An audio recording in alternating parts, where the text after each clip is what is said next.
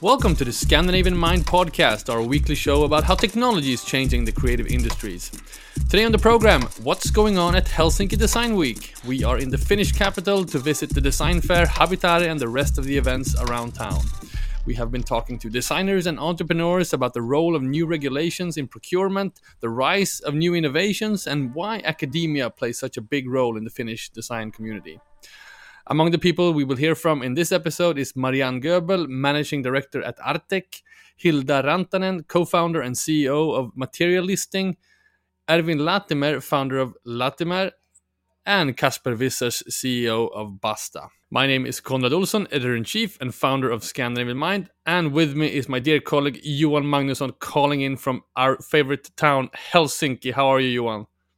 I'm very good, thank you. Um, uh, the Nordic tour continues. You just went to Oslo, and uh, here we are from Helsinki, a, a week full of uh, events, exhibitions, trade fairs, and such. I have to correct myself uh, as well. I just went to Oslo, and I think Oslo is, is coming up there as a favorite town. I thought it was beautiful event uh, last week during Designer Saturday, experiencing everything uh, that happening in the Nord in the Norwegian capital.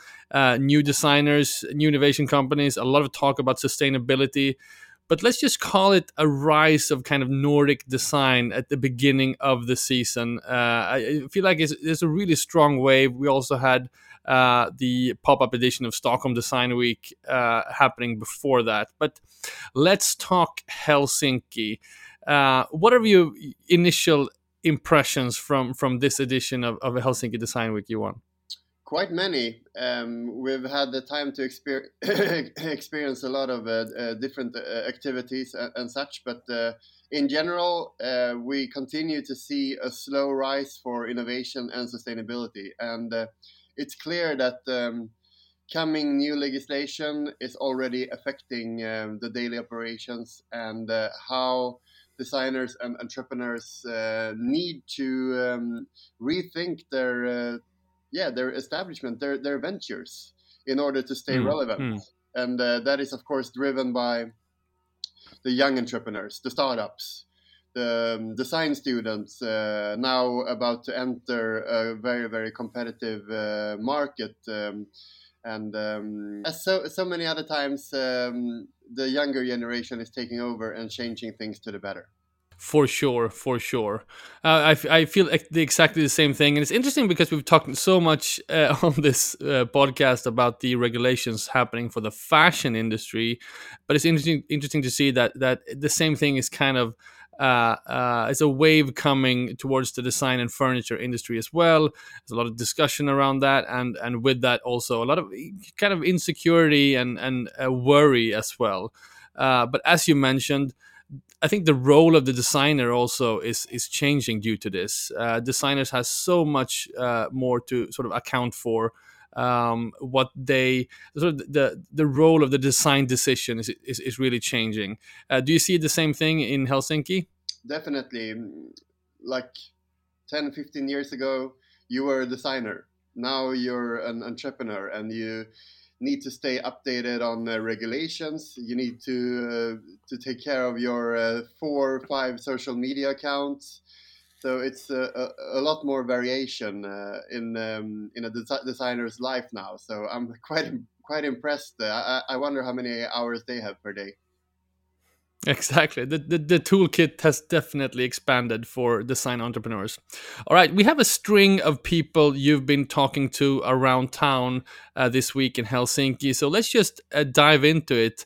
Um, it, it, the first one is Marianne Goebl, the managing director of Artek, legendary Finnish um, design company. Uh, tell me, what was the setting like when you met with the Marianne? Of course, uh, every time you're in Helsinki, no, no matter the topic, basically, but of course, even more during Design Week, uh, the legacy of Aalto is always present, and uh, perhaps even more so now uh, he uh, we're celebrating, or not we, but uh, yeah, yeah, we can say we are celebrating his 125th anniversary. So last night mm. we went to Studio Aalto, his design studio, or the the the, the couple the Aalto Couples Design Studio uh, for a dinner to celebrate his uh, legacy. And of course, uh, if we were to pick one brand uh, uh, connected to Aalto, that would be Artek. And for them, it's also very special because, as Marianne will mention, um, Stool 60, the the icon, uh, is celebrating its 90th anniversary. So they also celebrate this year. Wow, good stuff. All right, let's get into it. Here's Marianne Goebl, Managing Director at Artek. And for Artek, it's a special year this year. What, what can you say, the jubilee? Uh, it, it is indeed. We're celebrating 90 years of Stool 60, um, the humble wooden stool, but maybe also the most essential pieces of modern furniture. How important is it for you? It's quite important for us because I think Stool 60 is a bit symbolic for what Artek stands for. Was uh, it's uh, it's really the core of our, our collection and so we've been celebrating with many different activities and also anniversary editions. Yeah, you invited um, Formafantasma to curate a special range. Uh, what can you say about it? Uh, it's actually it started actually as a research project. So we've been working with Formafantasma for about three years now to get a better understanding of the Finnish forest, uh, which is our ecosystem, if you want, because um, Artek produces the majority of the furniture still in Finland from Finnish wood. And uh, so from this collaboration with them, we learned. Um, how to embrace better embrace the diversity of the forest and use more of the forest to make long lasting products. And the result is that we are actually um, widening our selection, wood selection. So if you look around in the furniture industry today, most pieces of furniture are very homogeneous. They don't show any traces uh, of nature, no natural features like knots or insect trails or core darker wood. Um, and uh, we have come to the conclusion that this is a bit of a problem because it means that a lot of the tree is not being used for long lasting products. And so we have defined a new wood selection. We call it wild birch because it's a much more vivid um, uh, selection of the wood that we're using now. And we, we showed it first this week uh, during Helsinki Design Week on, on Stool 60. What's your view on the week? How has it been, the reception for the launch and the week in general? It's full of energy. It's always it's this back to school uh, moment uh, at, at, after after the summer, and I think there's a lot of interesting activities all over town. It feels yeah, it's full of energy. Many people, as international crowd, but also. Um, what I love about this design week is that it really in, in, involves also the, the local uh, community. Um, so so far we've had very positive resonance on our new wood selection. Actually, we speak about it as a new aesthetic of sustainability because yeah. if you want to use more of the forest in a meaningful way, you also have to change your uh, yeah, aesthetic uh, expectations. Has the research project with Formafantasma finished now with this launch, or will you continue the project? No, we are still continuing. So we have now defined the selection for the stool, but we are working on expanding it also to other uh, products in our range. So it's an it's an ongoing collaboration. All right, that was Marianne Goebl, Managing Director at Artek. All right, our next guest is Hilda Rantanen, co-founder of and CEO of Materialisting. What is Material Materialisting, Johan? We had a full day at the Habitare, the leading interior design fair uh, here in Helsinki. Mm. And um, one of the highlights is always the materials exhibition, which is also showcased at Salone in Milan uh, by Habitare. And um, uh, th- this year, um, the exhibition uh, was also uh, co-organized by this new um, startup, Materialisting. They've been around for a little bit over than a year, and it's a plat- platform service uh, helping um, professionals uh, in this um, flood of uh, new materials because they have so much to take care of now, given, of course, public procurements and uh, uh, contracts. If we're talking about like the contract market, the professional market. So it's uh, a, a, guide here is uh, quite well needed, and um, she's also one of the few who um, dived into the EU regulation because it's not a topic that you discuss. I think we'll hear a lot more about it in this uh, industry sector in a year uh, from now, because it will um, become reality for so many. It, it, will affect so many in the industry. But uh, Hilda had some insights to share already now. Wonderful. So, thanks to the probing questions of the Scandinavian Mind uh, reporting team, we are talking again about the EU regulations. Here now is Hilda Rantanen, co founder and CEO of Materialisting. How can you help uh, designers, interior architects, the industry in their daily operations? Well, the requirements to make better decisions environmental wise is, is really um, tightening fast, uh, both from the legal side of things and also the market side. Uh, so this is what we can help with. We want to bring the information that is nowadays very scattered and very hard to understand, such as EPDs and so forth. Uh, we want to bring that information uh, to the designers in a form that is easy to understand and compare and then utilize in their work. And we're developing a platform service for this. You recently launched you're in the pilot uh, phase. Uh, what has the feedback been since uh, yeah this pre-launch? Yeah, uh, so we are in a pilot phase, as you said, and uh, we have funded the company in December 21, and uh, it's it's been going good. We're still developing, and we are looking into or looking forward to launching. In, in, a wider way during this year or in, in a half a year and um, yeah, the feedback has been very good actually, and, and the need for this is very apparent. And at the moment, we are rapidly uh, expanding the platform in a way that we are adding more materials and, and more features uh, to utilize the data, and, and this is something that has been greatly missed.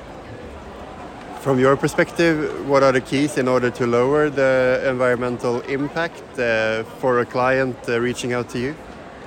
Uh, well, I think uh, you have to take it into consideration from the very uh, first start that you have in your project, whatever uh, like stage of the project that is. From uh, like in the beginning of the project, the um, like value these decisions have is the greatest. Uh, so, so what kind of goals you set and how you can measure uh, achieving those goals. That's kind of the main main point. And um, nowadays, it's it's very important to use materials that uh, have a low impact on nature uh, and uh, possibly even have a like a handprint that has something uh, of good value added.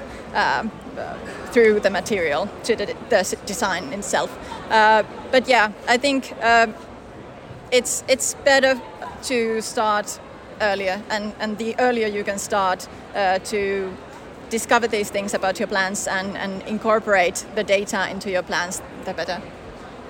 For you as a platform, uh, what have been the main challenges when developing it? Uh, finding and adding the data, uh, because as I said, it's very scattered at the moment. And uh, we kind of uh, bring it all together and into a form where it's comparable and so it's actually useful. Uh, so that's the challenge that we are tackling uh, for the designers. So of course that's a big challenge, uh, but um, we are moving forward with it, and everything is going pretty much as we planned in the in the beginning. Um, but yeah, it's a, it's a bumpy ride because uh, the whole field is developing so fast and we have uh, changes in uh, EU regulation and, and so forth. So, so uh, the field is changing and we need to stay afloat, so to say. Does the industry talk uh, enough of the coming uh, EU regulations, you think? Um, it's beginning to. I'd say now that it's actually starting to affect, like in Sweden, I think it's already uh, in your new building law. Actually, uh, we in Finland we are getting a new building law starting from January 25, which is pretty similar to yours in Sweden, uh, in a sense. So yeah, I think uh, these are changes that are going to affect the day-to-day life, so to say, uh, of designers, and and so we, it comes really close through that, but also uh, from the market. Um, companies who who manage buildings or, or, or developers or um, the owners owners of the real estate uh, they need to report uh, on their sustainability issues and, and aspects and so they need some kind of proof of how for example uh, their development uh, actions have I don't know affected uh, the nature and uh, this is data that they need to have. And at the moment, for example, interior changes are not considered anyway, like anywhere. And uh, yeah, this is something that we can help with too. All right, that was Hilda Rantanen, uh, founder of Materialisting. Moving on to uh, one of our good friends, Ervin Latimer, founder of the fashion brand Latimmier. So we've had Ervin on our show and on our several of our, our panels. He's kind of uh, one of the leading figures in the in the Finnish design community. Uh, but to me, he's a fashion designer. What's he doing at Design Week, Johan? The Design Week uh, is also quite a lot about fashion. So um, the two mm. worlds are merging, and um, he's presenting um, a bag collection together with uh, Mifuko. And he'll explain a lot more why that d- did come to life. But uh, I met Mifuko at last year's Habitare when I was here back then, and uh, right, it's it's quite mesmerizing uh, how they are such a leader in social sustainability. Uh, not only like a fair trade certification, but they're really going full circle uh, in their daily operations really helping um, their employers uh, in order to improve, uh, be able to improve their life. I feel like Ervin is, is, is getting kind of the king of collabs in, in, in Helsinki. We saw him during the, the fashion days uh, in, in May as well, uh, doing a, a, big collaboration with one of the big sort of commercial retailers in, in Helsinki. What's the role, do you think, of, of these types of collaborations for, for designers in in uh, in Helsinki and maybe the Nordics?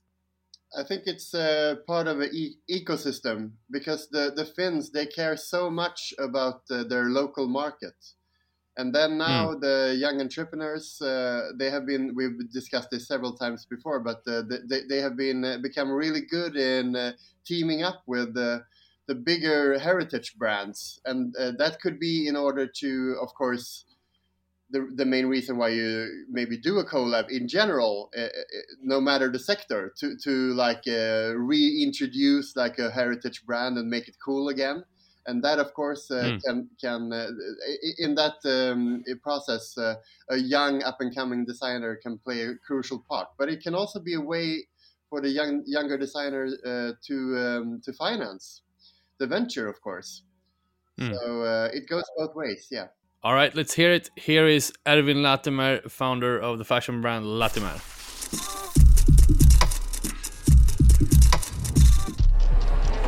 Last spring, you launched a collab with the K City Market, which we saw at Fashion in Helsinki.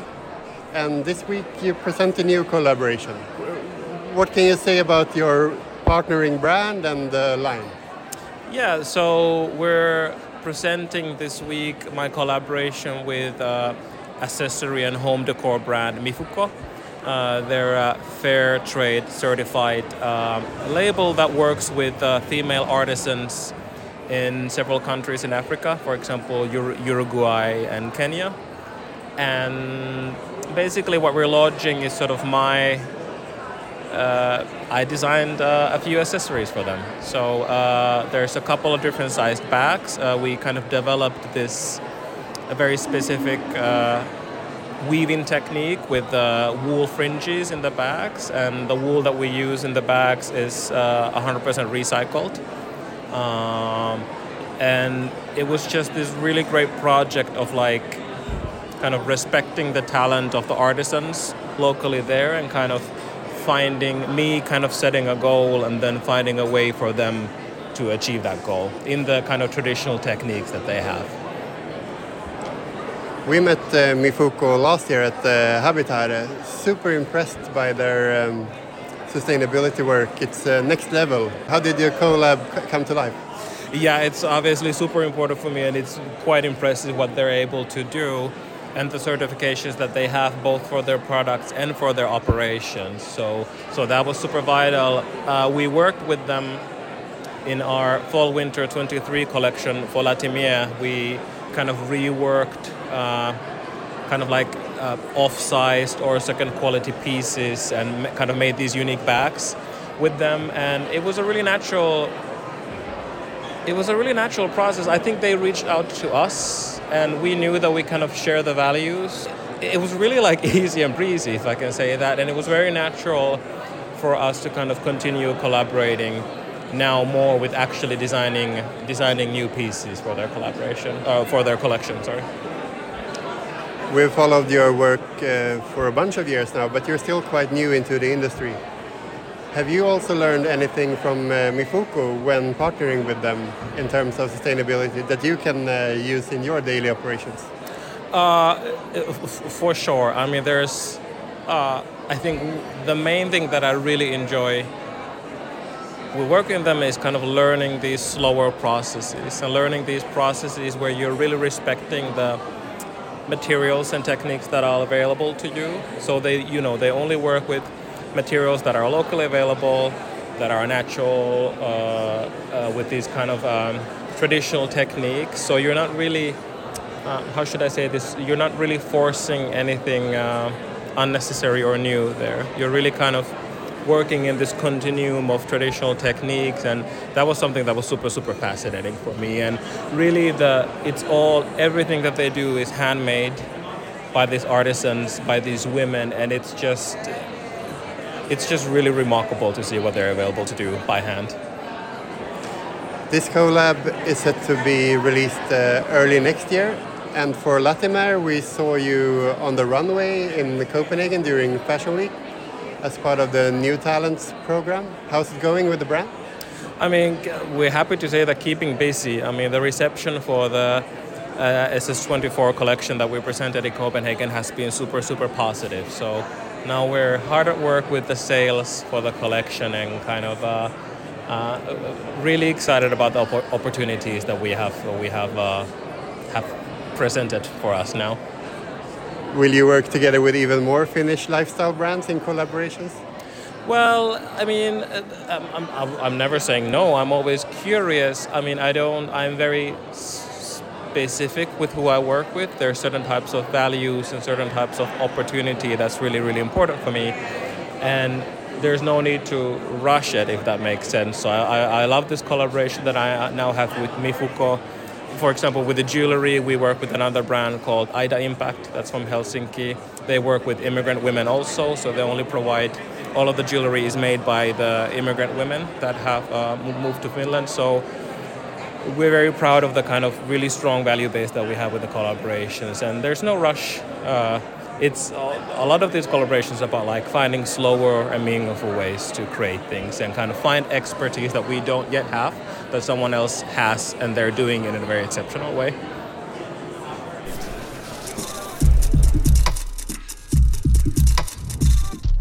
All right that was ervin latimer uh, finnish designer and founder of the fashion brand latimmier Johan, we're going to end with a, a, bit of a longer discussion. I think the, the longer longest interview you did was with Casper Vissers, CEO of Basta. Uh, maybe we should introduce this company for, for people who don't know about it.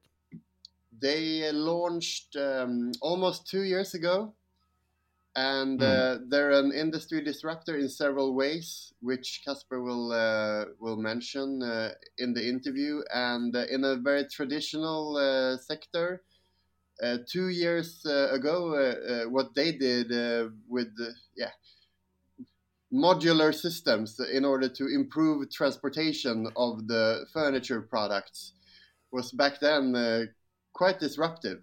But now we've of course had a development. So they need to um, improve their business in order to stay disruptive so to say Interesting stuff. We had a guided tour um, at uh, Habitare, and what struck me when we were visiting uh, Basta is like a memory from maybe uh, four or five years ago before the pandemic at Stockholm Furniture Fair, where we saw Mm. uh, pro- prominent designer Alexander Lervik, one of the leading names in Scandinavia, uh, present a concept for Design House Stockholm, which was uh, based on uh, creating local hubs for uh, production. So, so the point was that uh, Lervik uh, presented a, a quite, yeah, let's call it simple piece of furniture, which uh, wasn't that advanced to produce. And the idea was to to open uh, hubs across the world where local craftsmen uh, could uh, quite easily uh, help the local market, uh, the local consumers, uh, to make this uh, piece of fu- furniture. Uh, it turned Mhm. out, uh, from what I've heard, that it was quite uh, yeah tricky when it comes to logistics to create such hubs. But uh, as so many other times, the Finns are leading. So um, yeah, the next step for Basta in order to stay disruptive is to open local so-called ateliers. Fascinating stuff. Okay, let's hear it from Casper Vissers, CEO of Basta. How would you describe uh, Basta? You, you, you're quite special in uh, a quite traditional industry. Yeah, Basta is, is the name Basta. Of course, we know Basta Pasta, we know Basta Pizza. There's many, many uh, companies who use the name Basta. But in the furniture world, it's not used. In the whole interior industry, it's not used. Obviously, Basta means okay, let's stop this bullshit, basically. So it's a bit of a, an aggressive name as well, where we say, okay, fashion in uh, furniture industry, let's please not only talk about making green products, but also really look at the way we produce things. We design things, we produce things, we distribute, we distribute things. It's all really one big game. So Basta you should see as a new product, not the sofa, but the company. And basically Basta quits with the distance of, let's say, with shipping sofas all over the world because the the sofa is the most environmental unfriendly object of the home because of material choices, foams and stuff, but more because of the large cubic meters they consume in sea ship containers and trucks on the road. Um, so by bringing the sofa close to the people who could purchase the sofa, meaning in Helsinki there is a we, we make the Basta sofa and it's sold in a circle around the main capital here. Uh, let's say of 200 kilometers. If someone wants it from the north of Finland, of course, we still help because we, we, we, should not, how do you say, we would love to have uh, different shops in the north as well, but that's way too far to think at the moment. So let's say per country, to start with, one Basta uh, atelier, we call it, where we make the sofas ourselves and sell them in that market and bring them to the consumer with our own van. The persons who make the sofa also deliver the sofa. It's all this. There's a lot of elements. It's not. It's not. It's also nice for the people, colleagues who work at Basta, that they are proud of what they make, and if they arrive at the consumer, the client, that they can say, yeah, "I really make this for you myself." all these connections between making and delivering we like to embrace. So the whole company is the product, Basta. And we think we could keep concentrating on sofa and a, few other products around, like a little table here connected to the sofa. Yeah, that's uh, in hindsight what the company is about and where we think we can make a difference. Yeah. And the plan now is to expand this concept quite aggressively, you have to say. Yeah. What, what does the what do the next coming years uh, look like? Yeah, well, first and foremost, we need to make sure that the first two, which are now based, so which are, founded, the one in Helsinki and one in Amsterdam in the Netherlands, these two need to be profitable, let's say. But we are, we can see already that we will be profitable at a certain stage. So we are looking for the next countries to open, uh, but it will be in Europe. So we will build approximately 20 cities, 20 countries within the next five years. and then the five years after another 50. And that means we would have in 10 years' time 70 countries where we make and sell and deliver our sofas. When you increase the production, you also increase the emissions, of course. What, what's your view on this? Yeah, good question. Um, we do increase, well, let's say like this each sofa sold by Basta versus any other makes a hell of a difference and on the impact on the CO2 output of that product. How? Well, because we we don't have to uh, ship, for instance, from Asia to Holland to distribute a sofa, which most Scandinavian design companies do. They say that they are selling Scandinavian design, but they, what they basically mean is that they are shipping uh, products which are designed in Scandinavia. They ship them into Scandinavia and then they sell them as Scandinavian designs. So it's a bit tricky. Um, in our case, we don't ship at all. We purchase the raw materials close by. If we open London, we will purchase the materials in England. Okay? If we open in New York, we will purchase the materials at that distributor over there. We might use different plywood, the plywood which comes from the US. Here we use birch because it comes from the Ukraine and it comes from the top of Finland. So where we are, we purchase the, the materials locally. So to give you the answer uh, on the question, where do we make difference? If we add all those components together, plus the materials, you sit here on a fabric which is 100% recycled Coca-Cola bottles or other PET bottles, okay? Um, you sit on a, structure of birchwood, which will be there in 50 years' time. Uh, the product is washable in your own washing machine. So this cover can be dirty and you wash it and you have a sort of a new cover. Unless you throw a glass of red wine over your white sofa, even then our fabrics don't are not happy. But then you can purchase only that part because it's a modular system. Um, and then in the end, if we ship it towards the clients, we ship it with an electrical van with our own staff. Um, and we don't have packaging.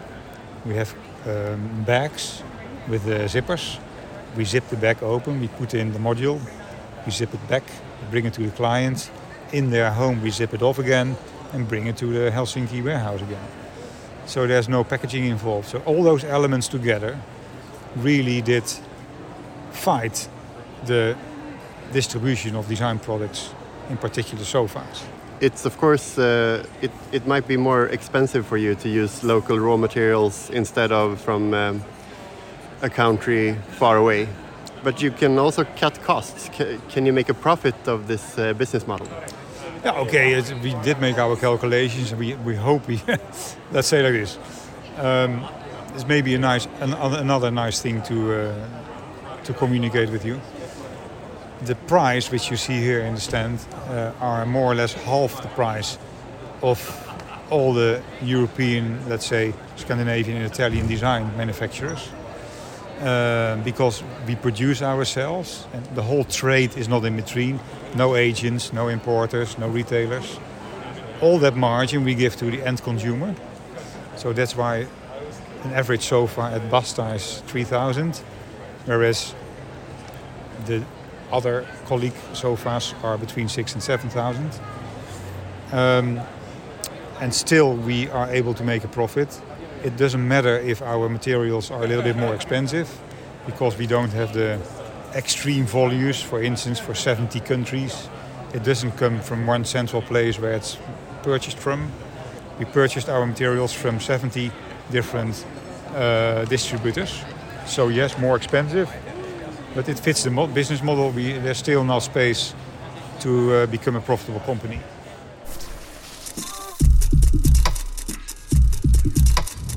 All right, that was Casper Vissers and our last interview from Helsinki Design Week uh, in this episode.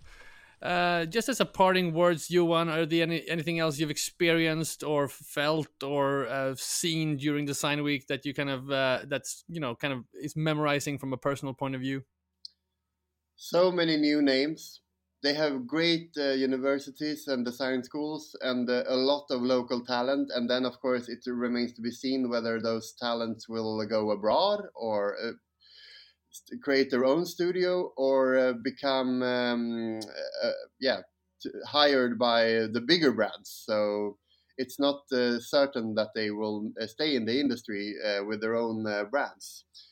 And speaking of um, new generation what's quite fascinating for me, of course, they have awards here in Finland, just like in any other country, but perhaps not so many or as prominent as in other countries. And my reflection on this is that they focus on working.